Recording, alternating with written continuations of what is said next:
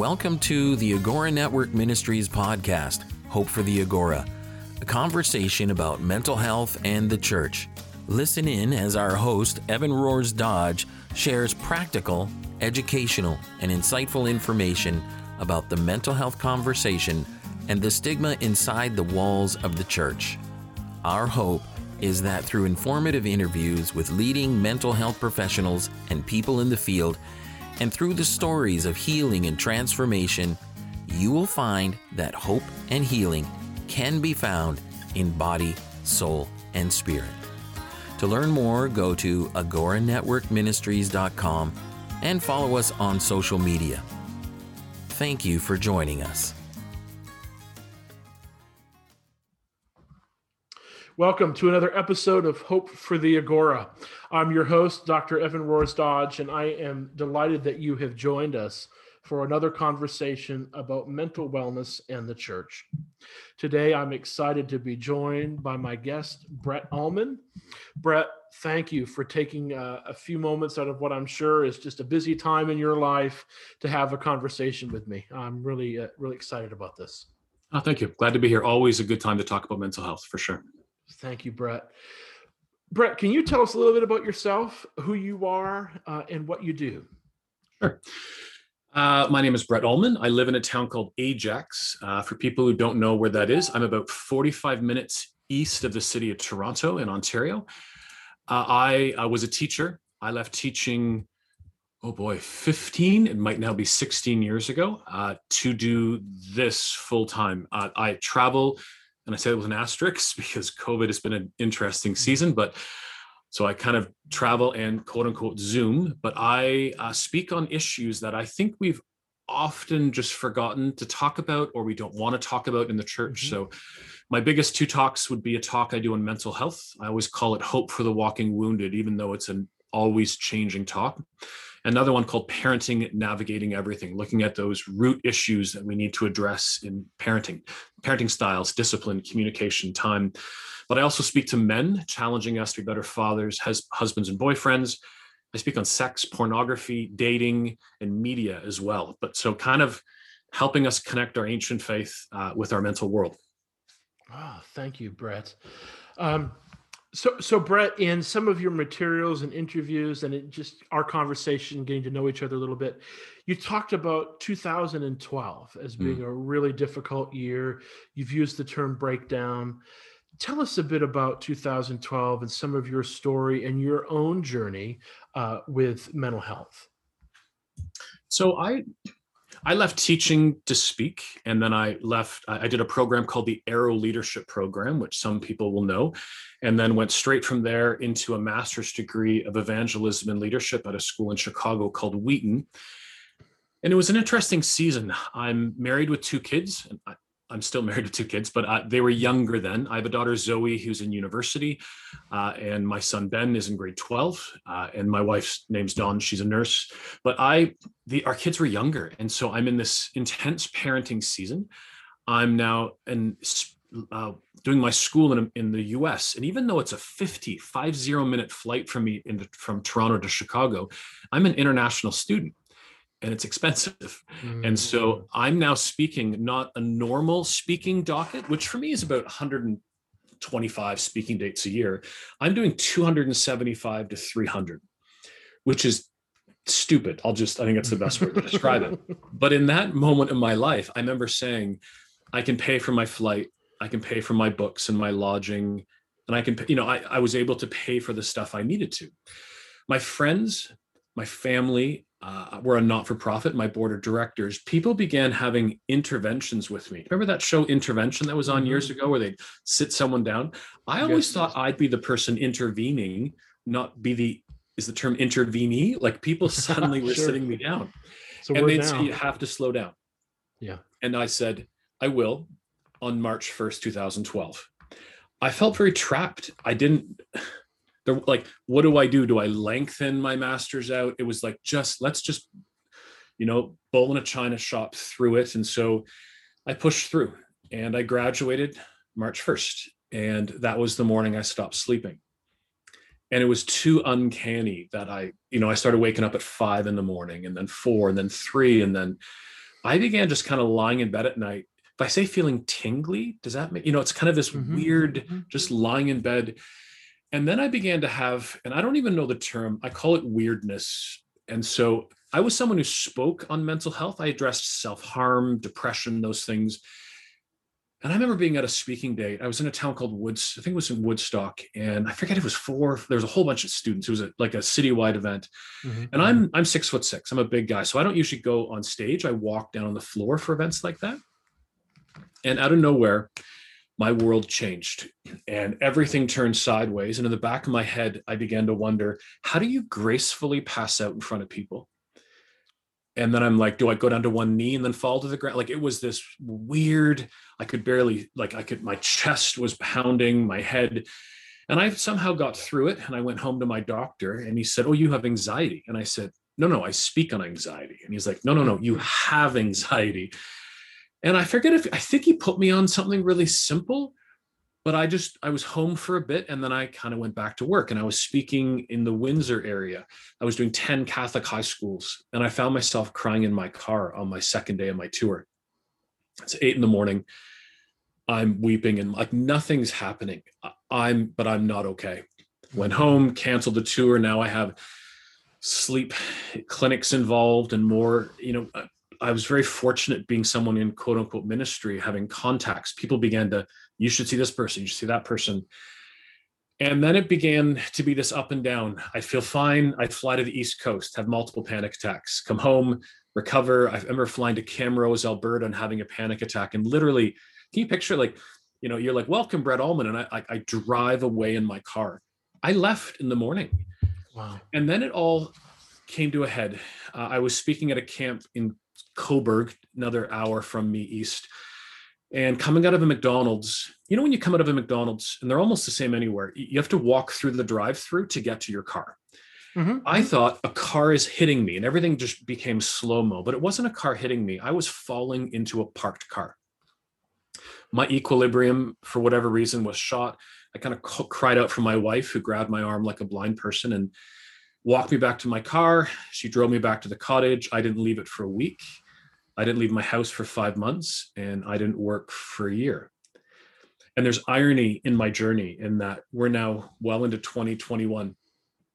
And I've had, I mean, the week we're, we're recording this, I've had three panic attacks. And there's some mornings I get up and I, I'm like, I don't know how I'm going to deal with today. And so it's, it's an interesting journey being someone who speaks on mental health and is Mhm. still on a ongoing journey with it as well. Hmm. Brett, when you were first dealing with this new reality for you, right, of, of uh, your mental health, did you turn to the church for any sort of um, help or insight or resources? And if you did, what sort of response did you get? I think I did what most people do is you kind of throw every feeler out. Like I didn't know what to do. I'm a leader. I've been, you know, I've been speaking and traveling for a decade and a half in the church world.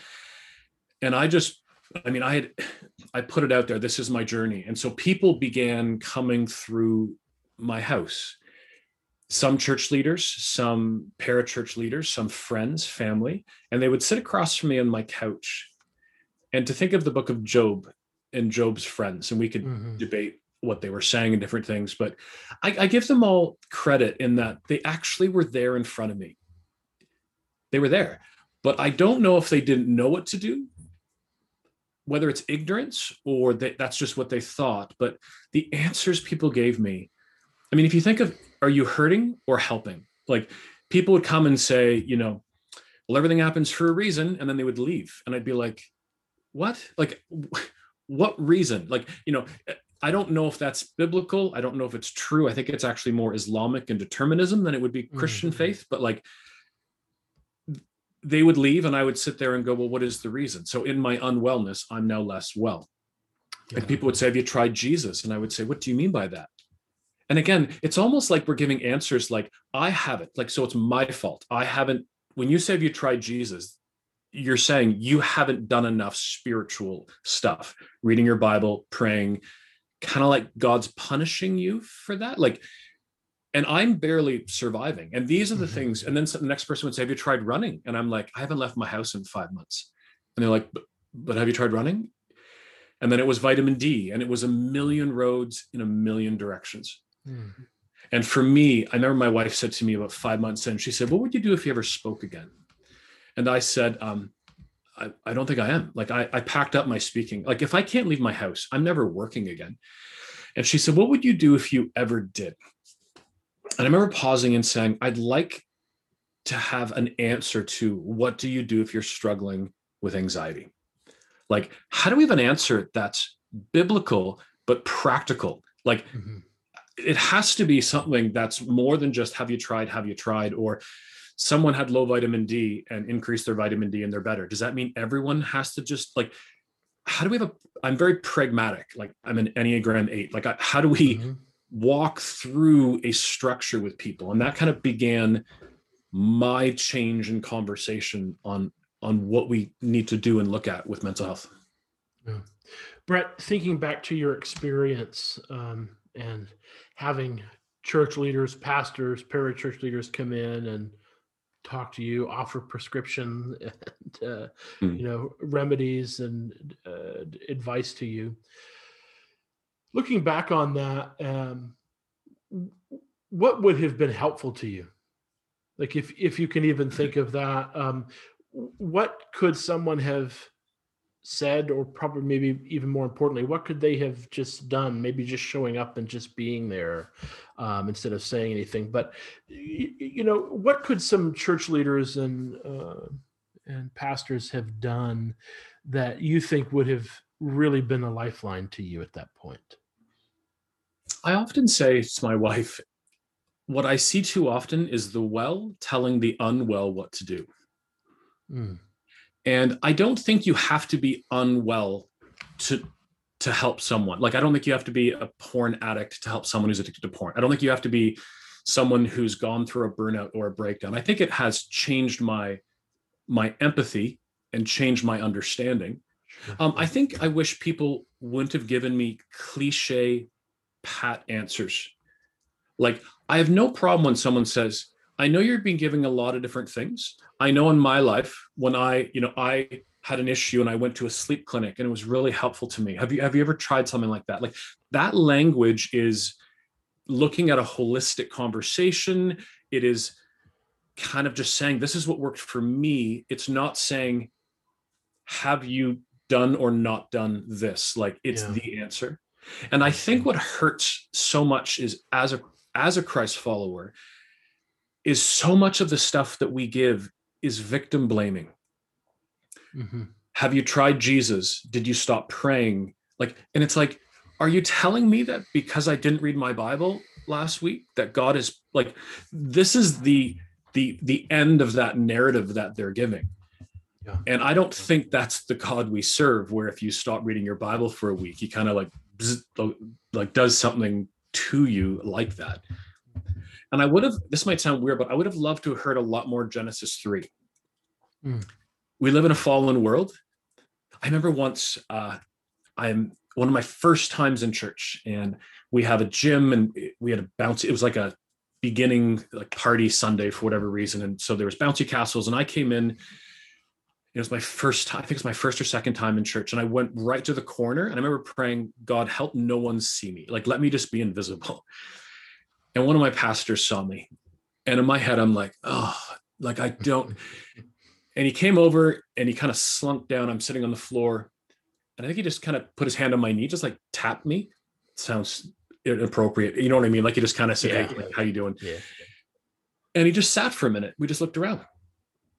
And he looked at me and he said, This really sucks, doesn't it? Yeah. And I remember kind of just like, I was overwhelmed. It's like, yeah. And he said, Well, we're praying for you. Anything we can do, let me know. And he left. And I'm like, That, I like that. Like, now I, I do think that we as the, the church, I mean, when you look at who people tell when they struggle with mental health, family doctor and clergy. I mean, Yes. that could be paid or lay people, but like we maybe need to have an answer better than that sucks, even though in that moment that was perfect for me. But I think we need to have holistic mental health th- like i mean the church isn't the be all end all of everything in life but do we have the pathways and the structures in place that when someone struggles we know when it's something we can deal with and something we need to hand off to someone else? Yeah. Brett i have found in my own pastoral ministry some of the most powerful words i can give someone. If i go to a hospital and you know loved ones are there with a family member who suffered a stroke or someone from my church gets a, a horrible diagnosis or uh, you know loses a loved one in a tragic accident i have found that it seems to be one of the most important things i can say is i don't know. Hmm. you know when someone says why did this happen? What is god doing? You know it's just to say you know what? I don't know. But i'll show up i'll give you a hug i'll hold your hand i'll tell you i love you um, and I don't know. There seems to be something almost liberating in acknowledging our own frailty and inability to really understand why certain things happen. Hmm. Um, and when it comes from from people like you and I who follow Jesus, who are are doing our best to live out our faith in our world, when we acknowledge the ambiguity and the gray areas, um, I think that frees up other people around us and gives them permission to say, oh, wait a minute. Maybe it's not because I didn't read my Bible last week. Hmm. Maybe if that person who's a, a leader says they don't know, then maybe it's okay to acknowledge my own doubt and to struggle and to wrestle. Um, so I, I, really appreciate that, Brett, and, and, that story of what that pastor said to you. Just just sitting with somebody in the muck of it all and saying, just acknowledging it, I'm praying for you. Let me know if you need anything. That resonates with me, and um, I think resonates with a lot of people in our churches. I would say too, I think we need to make sure we don't give a different set of rules for people in the church who struggle with mental health than people who struggle mm. with physical health. Mm, like yes.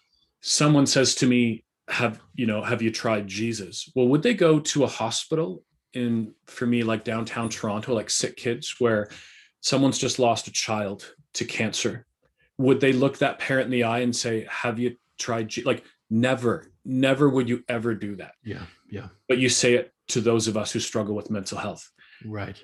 And so the comments i think just need to be it's a fair playing ground for those of us mm-hmm. who are unwell physical or mental that we can journey down a pathway looking towards hope and healing and not have different answers for different things. Yeah Never in our lifetime have we lived through a global pandemic. Depression, anxiety, fear, suicide are at an all time high. Medical facilities are overwhelmed. Seniors are dying. Lockdowns, and churches trying to do their best to minister to those in need. Join Agora Network Ministries May 1st for a one day live stream experience learning from experts Kay Warren, Dr. Grant Mullen, Brett Ullman, and Amy Simpson on specific ways to persevere and find hope. Go to perseveranceconference.ca and register today. Brett, how can we make our churches feel safe for those struggling with mental health? Hmm. So I've been saying four things recently. I, I, had it down to 10. I have a YouTube video with 10, and I've kind of brought it down to four. Number one is address it from the pulpit. Like often youth ministry will address it, and it's like pulpit down. Like, and then we have to make sure that the language we're addressing is proper. There's a great book by uh, Stephen, I always say his last name wrong, Grekovich the church and mental mm-hmm. health. And in it he talks about how like one of the, the the biggest misunderstandings is that we think that people who love jesus won't get unwell. I'm paraphrasing it horribly but like making sure that what we're saying from the front addresses the understanding that if you are struggling with mental illness that it affects your ability to be in worship. It affects your ability to worship it affects your ability to feel close to god to be with your family, your small group, and other things. And so address it. Um, number two, I would say, I encourage pastors and leaders to do walkthroughs and listen. So, like musical worship, and I say musical worship because I, I think worship is everything we do, but musical worship leaders, I just encourage people to, to watch our language. If what you say becomes a barrier to someone, then stop saying it. Mm-hmm. So stop saying everyone rise when we start musical worship. Because the moment I'm asked to rise, I cannot worship anymore because I'm I stand and I'm dizzy. And so as a i always call myself a firstborn ethical like if someone says stand i will stand but i will then lose my chance to worship and mm-hmm. what about the moms who've been up breastfeeding all night what about the person who's had a hip surgery what about the person who's had such a hard week they barely made it to church. You can worship sitting down. Mm-hmm. and so how about a line just whether you stand or whether you sit? And even language like are you glad to be in the house of the lord? Like the christianese language. What if someone's yeah. answer to that is no? Yeah. are you glad to be here? What if someone's like no i my anxiety is like so let's not lead people down a negative path. And it's just unnecessary barriers uh, mm-hmm. even the loudness of music. I was at a church in i think it was alberta and they had earplugs for people if they wanted them. But this oh, one church said if this it, the, the guy kind of joked he says we know we have loud music.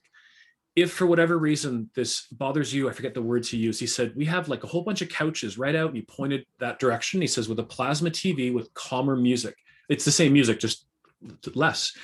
And he said you're welcome to go out. And then he said and it almost brought me to tears. He said and when it's all done you're welcome to just come back in you are not disturbing us and it was one of those moments of permission for me when someone like I'm like, I could go to this church. Like you acknowledge that some of us have struggles and the permission of just come back in. You're not disturbing me. Um, I then would say to number three, make sure we equip our our leaders. Like there's great things like uh, livingworks.net and they have, you know, like the there's even a faith one they have and assist and is like you can learn about these from a, a like a clergy even layperson standpoint. But there's other things like mental health first aid and uh, things that we can do that are great. And then also just equipping our people i would say maybe is the last one. And I, I might be getting my numbers all wrong here but like every church has things that we do. So maybe your church does celebrate recovery or freedom mm-hmm. sessions. Mm-hmm. Or maybe like let's branch farther aa al-anon uh, grief care divorce care cancer care like so I was at one church and when I walked out, they had this, I call it like a hut, like it was actually built and it said something like we care. And they had these pamphlets on these like this thing hanging and it was like self-harm and depression and it was all this really great info. And then they had a book of the month and it was not a faith-based book. It was a book, a practical, like so much of this conversation is practical. Not that it's not, we're always living in a Christian worldview, but there's practical things to do. Then there was what their church offered and what local churches offered and all the contact info and i just was like again i could i could go here like mm-hmm. this is a place that i can come and be part of and know that i'm welcome and the answers aren't going to be quick and cliche we are going to take a short break and we'll be right back with more of this conversation with brett Ullman I'm back with my conversation partner for today, Brett Ullman.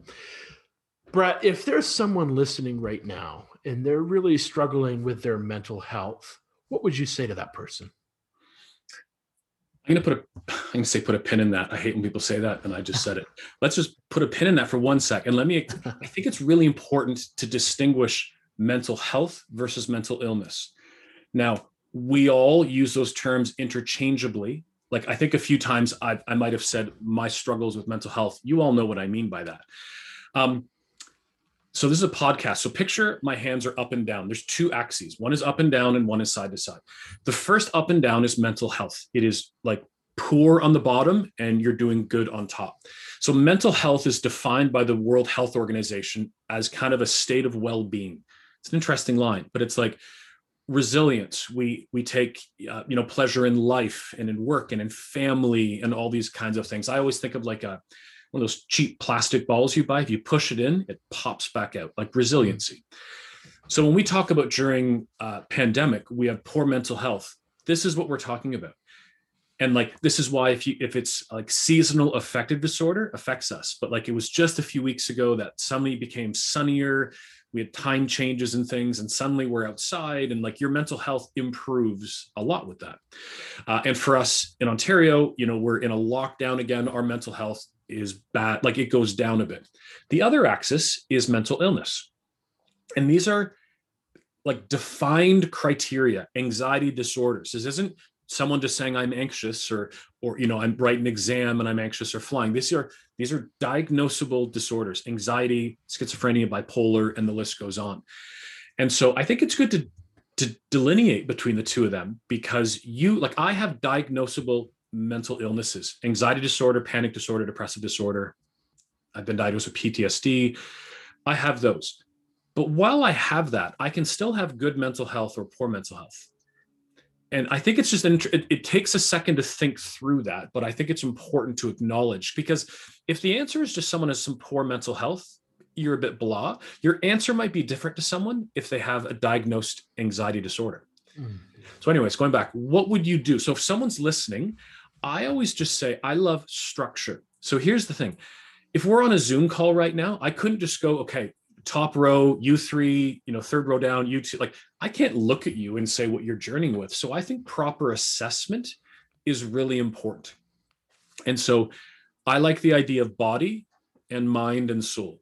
And so, and it's been like that's the mandate of every church I've ever attended, meeting the physical, emotional, and spiritual needs of our people. But your issue might be physical. So go see a family doctor. If your issue is sleep based, go to a sleep clinic, exercise daily, you know eat better sleep more like you know if your issue is sleeping let's get you sleeping and i, I think sleep is mm-hmm. one of those foundations that we need to address but there's these physical analogies and the bible's filled with them then there's this emotional conversation we need to sit down with a and this is where we also language is really important um, I think people often go to someone who would be better quoted as a or better called a spiritual formation person, which is good. But if you're dealing with anxiety, I want someone who's going to help me with strategies on dealing with my anxiety. How do how can I be better? Like for me, if I was physically speaking, uh, uh, you know, at a conference or at a church, I I speak in a big old wingback chair because when I like even doing this, I'm dizzy, but I'm in a chair and I can mm-hmm. put my hands to the side and not fall over. So you get tips and tricks how to how to think through this, right? And then there's other things like if your issue is trauma, how do we walk through trauma therapy? If your issue is so, this is looking at what is the issue, and that kind of drives what our answer is. Now, I say it might be physical, it might be emotional. I actually don't say, and this, this is something we have good debates on. I don't say it might be spiritual because it's really rare that the answer to mental illness is spiritually based. But the, the Bible says you will have trouble, but God says, I'll be with you in that trouble, which is mm-hmm. like the cornerstone of my journey is my faith, which is why we build into our faith, which is why we tell our pastors and leaders so they know and can help us in that journey. And that's why I love sermons that talk about how God is with us in these journeys and other things like that but I love the body, mind, and soul analogy. And we and the truth is, everyone has little different takes on it. it could be body, mind, soul, spirit. Some people are body, mind, soul relationships. But the mm-hmm. point is, no matter what, it's how do we get proper assessment? Because your journey, and I also say I'm an and, I'm not an or person. It's probably mm. not going to be. I mean, it, it might. If your issue is bad sleep and you have sleep apnea, maybe a CPAP machine is all you need. Like it could be as simple as that. But for many of us, it's a mix of sleep and diet and exercise and counseling with a registered counselor and Jesus and spiritual disciplines. Like it's it's and it's not or. Yeah, that's great, Brett. Thank you. Thank you for that. Um, Brett, a lot of the work that you do is focused on families. Uh, as you, as you mentioned, we were talking before the podcast, that that seems to be a lot of your work now is is families, parents, mm-hmm. uh, and children. So, in light of the pandemic, mm-hmm. um, which is just on my mind as a parent with young kids who are in school, I know you have uh, a couple kids who are one in university, right, and one in yeah. in high school. What are some best practices right now for family mental health? Oh, so we can go another hour and a half, is what you said. That's about how much. yeah, we'll do the podcast in eight parts. I think we need to look as the church. I think we also have to look at prevention. Like before, and this is in all areas, before marriages disintegrate, how do we create rich marriages? Like, you know, before someone's addicted to drugs or a porn, how do we have good, healthy sexuality conversations? Mm-hmm. But it's the same with mental health. How do we create good emotional intelligence with kids?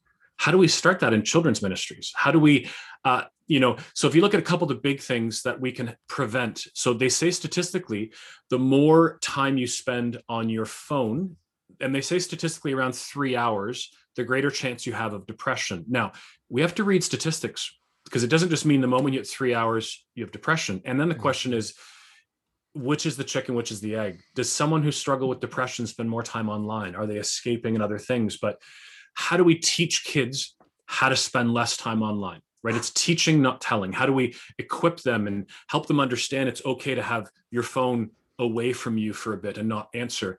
Uh, and maybe another thing would be over parenting because the more we over function the more kids under function and we're seeing a lot of kids heading off to college university apprenticeships workplace after high school and if mom or dad or whoever they live with aren't there they can't function because their parents have over functioned for them so i think there are things we need to look at as parents and equip and parent better. Um, but from the answer of during the pandemic, uh, I actually have 20 videos on YouTube um, how to have good mental health during COVID. And depending where you're at, I mean, Canadian American, depending where you're at, even in Ontario, here where I'm at, it's different. And so, I mean, some of them we've already talked about exercise, sleep, diet, but some of it's like less news and there's a term I posted recently called doom scrolling. Like we seem to just love being online. And whatever reason, Christians love to kind of post the negative news ongoing. It's like we need to just stop. Like I watch the news once a day. And then even sometimes if it's all negative, I'll just turn it off. I wish the mm-hmm. news said a positive thing each news cycle. Let's talk about was going to say how good vaccines and they're coming, and that opens up another debate. But you know what I mean? Like, let's have a, have a positive conversation. Yeah, but yeah. we need to. I would encourage parents with younger kids to do check-ins. I, actually, with all kids to do check-ins, but with younger kids, you can do an emoji check-in.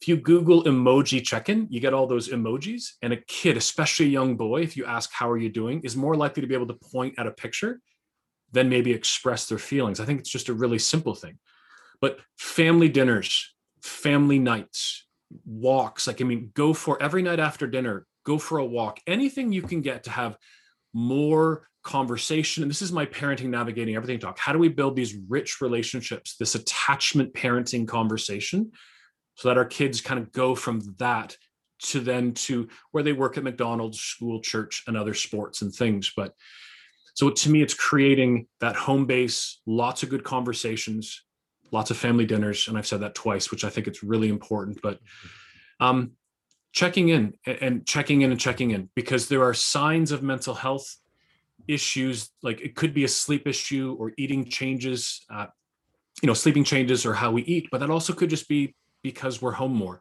My son goes to bed at 1 30 in the morning and gets up at 11. And you know what? That's okay. He's 17. That's normal circadian rhythm. Could it be an issue? Maybe. Is it? I don't know. So this is where we we really check in with people. You know, if you and I are hanging out one night for a walk and I say, Hey, how are you? And you're like, Good. I'm like, How are you really? How are things really? Like, it's funny that second time you ask people, people would go, Yeah, you know what? I'm, I'm really struggling. Like, even today we began chatting and I was saying, You know, I've Lyme disease. I've had a bad week. Like, there's something about community and conversation, but it, it means being open and vulnerable. But this is from a family perspective be open about these conversations and talk about these things. And I think building resiliency, I think our kids are really resilient. And I would just say, let's not talk all day long in our house about how negative everything is, whether you're pro or anti, we're so polarized. Like kids are listening to these debates and how the have those with adults if you want them, but hmm. give our kids a great environment that they can find success during this time. So I have these 20 videos, you can find them all but they're just little ideas that you can use to have good mental health during this season. Thank you, Brett. We will include those in the show notes for this episode awesome. so listeners can can access those easily. You're one of the keynote speakers for the Perseverance Conference coming up on May 1st. Uh, share a bit, if you would, Brett, about what you'll be speaking on at that conference and um, you know what you hope that those who attend this virtual conference might take away from it. This conference is an interesting one for me because I'm usually like usually a conference has one like it's a bunch of topics or there's one speaker but I'm humbled to be with the three people I'm with. So like Kay, Warren, and her husband Rick would never know the role that they've played in my journey. And not just since, I mean, they had the loss of their son a number of years ago, but like the mental health stuff that Saddleback has done has been refreshing to someone who goes through this journey. Uh, Amy Simpson and wrote her book, uh, Troubled Mind. Troubled Mind, I might be saying it wrong, but like that was one of those books that I read during my mental health journey and didn't want to hurl across the room. and then Dr. Grant Mullen is someone who I actually Skyped a few times because I was lost in my journey and I just needed someone to give me, I just needed someone to say, You're okay. You're on the right path. And so it's just really, it's really cool for me to be part of that. Um, I'm going to be sharing kind of this hope for the walking wounded talk, which I do, which is a little bit of what we chatted about today, looking at how we can find a practical answer and and looking at how we move forward. And so what I, I always say is like our faith and conversations like on mental health are built in moments. And I think this conference will be one of those moments where you can pull a little bit of something from each speaker mm. to build our thoughts and our kind of journeys with mental health. Thank you, Brett. For a final question, and then we'll let listeners know how they can connect with you online through social media and uh, your book um, if they'd like to purchase that. Yeah. Give us a final parting word. What is one takeaway or one gift to believers in Jesus um, that, who are trying to wrestle with and and move toward mental wellness? What's one takeaway? you've given us so much in this podcast that I know there's lots of takeaways, at least for me, and I know for our listeners. But maybe leave us with one thing that you would like our listeners to know. I'm going to hopefully you don't get a cease and desist from Home Depot, but I love the Home Depot slogan, you can do it, we can help. Because I think that's like you can do it. Like we can do hard things. And there are um, there are days that are tough and do what we need to do. Like you know do those tough things and then you know have good care but then use the people around you. Like make sure you're not journeying this alone. If you're the one struggling make sure there's other people around you helping you and use those teams of i'm a big fan of what's called functional medicine so i have doctors medical doctors and naturopathic doctors and massage therapists and osteopath like i have all of these people who are around me as my team and my counselor and things and they they are to me you know i can do it but they can help and they're they're helping me in this journey. So i really love i love that analogy and i think it gives us um i know i just find it's hopeful and it's something that we can all do. Brett how can listeners connect with you on social media and where could they purchase your book Sure. Uh, my website is just my name, brettullman.com, and that will be in the show notes. Um, from that, and I'm not a blogger, I'm a curator, I say. I think I have a thousand articles, blogs, YouTube clips. And so if you click on blog and mental health, you will see everything I've done in the past five years. The same with parenting or other things. Uh, at the very top of my site is my social media. You'll find my YouTube channel. I have about 200 videos on YouTube where I answer questions that parents have asked me on all the different topics.